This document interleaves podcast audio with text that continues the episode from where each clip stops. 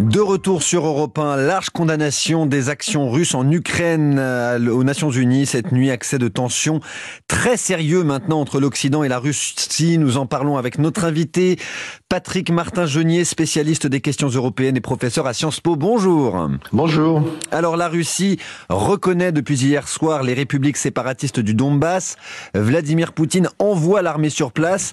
Les chars n'ont pas commencé à avancer, mais ça semble inéluctable maintenant. Le maître du Kremlin semble faire fi de la diplomatie et des menaces de sanctions qui pourraient être, qui pourraient être particulièrement lourdes. Hein.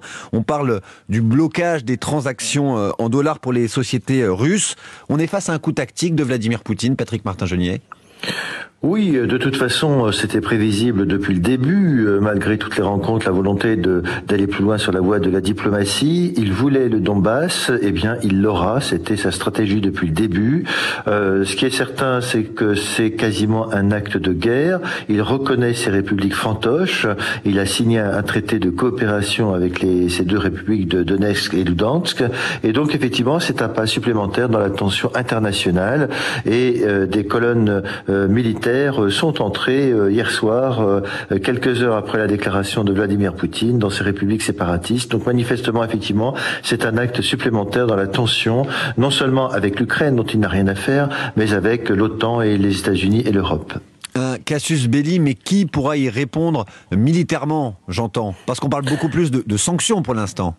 Oui, il y aura sans doute des sanctions économiques, quoi qu'elles apparaissent d'ores et déjà dérisoires, on pourra en reparler, mais il est, très, il est certain qu'il n'y aura pas d'intervention militaire. Joe Biden l'avait dit, l'Ukraine n'est pas dans l'OTAN et par conséquent ce pays ne peut pas utiliser euh, la clause article 5 de l'OTAN qui permet cette assistance mutuelle en, cas d'agression. Donc les États-Unis n'iront pas militairement, l'Europe il en est hors de question, euh, et donc euh, effectivement malheureusement l'Ukraine est laissée à son triste sort non, il n'y aura pas d'intervention militaire sur le sol de l'Ukraine et donc seules les sanctions économiques euh, seront envisagées et le cas échéant appliquées. Alors, durant le week-end, le Premier ministre britannique Boris Johnson euh, parlait de la possibilité de bloquer les transactions en dollars et en livres sterling pour les entreprises euh, russes ça ça peut pas faire bouger les lignes, ça. je, je, reprends même les déclarations du, du département d'État américain, excusez-moi, qui dit avoir les moyens de faire de la Russie un État paria.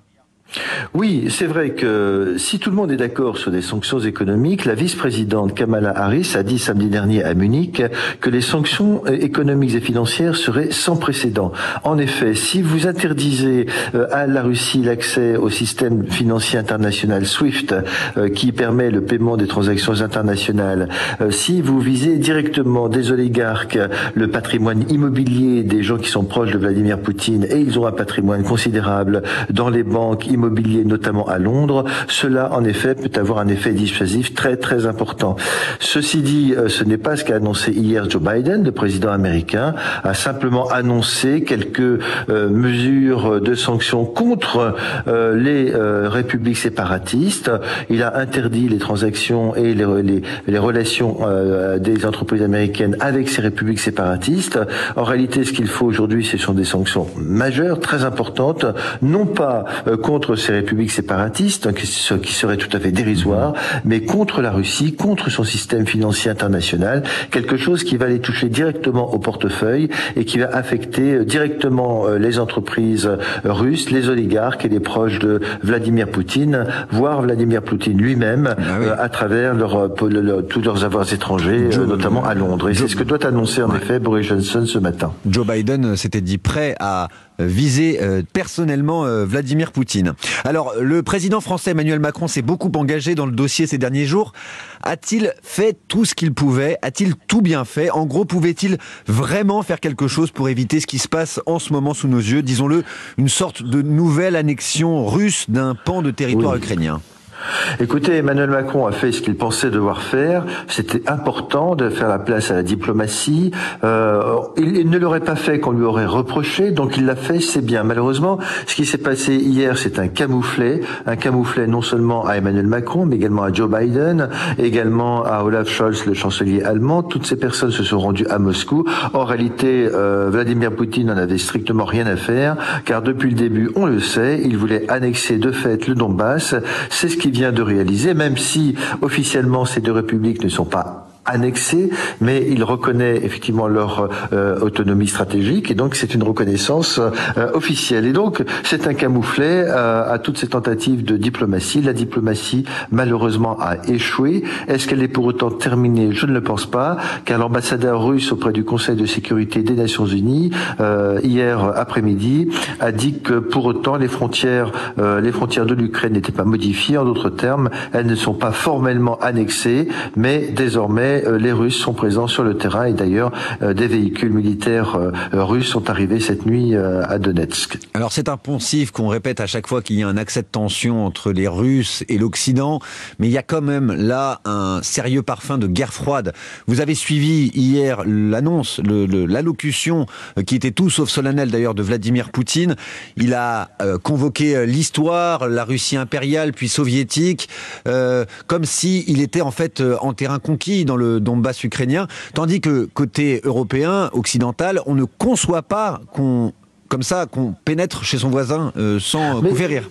Bien sûr, vous voyez, le choc, comme, comme au temps de la guerre froide, le choc de deux visions du monde bah, c'est carrément, en, effet, euh, la guerre froide. On a un discours non pas d'un président russe, mais il en a appelé à l'histoire euh, jusqu'à Lénine.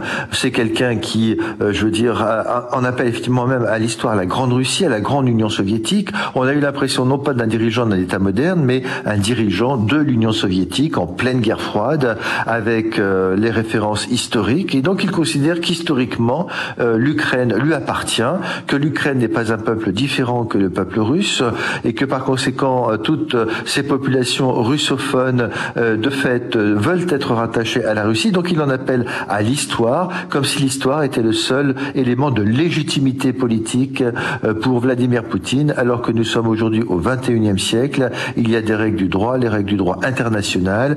Le chef de l'État russe a violé la souveraineté, l'intégrité territoriale de l'Ukraine, et lui en appelle à l'histoire, alors qu'il y a quand même des règles qui s'appellent l'auto détermination des peuples, l'indépendance des États, tout ça, tout ça, il ne veut pas en entendre parler, et donc euh, il est dans une logique euh, néo-impérialiste, communiste, soviétique, c'est rétablir la grande Union soviétique avec tous ses États euh, pour effectivement, eh bien que cette chute de l'Union soviétique ne soit pas inéluctable. Il veut reconstituer une sorte d'empire russe, d'État tampon autour autour de la Russie.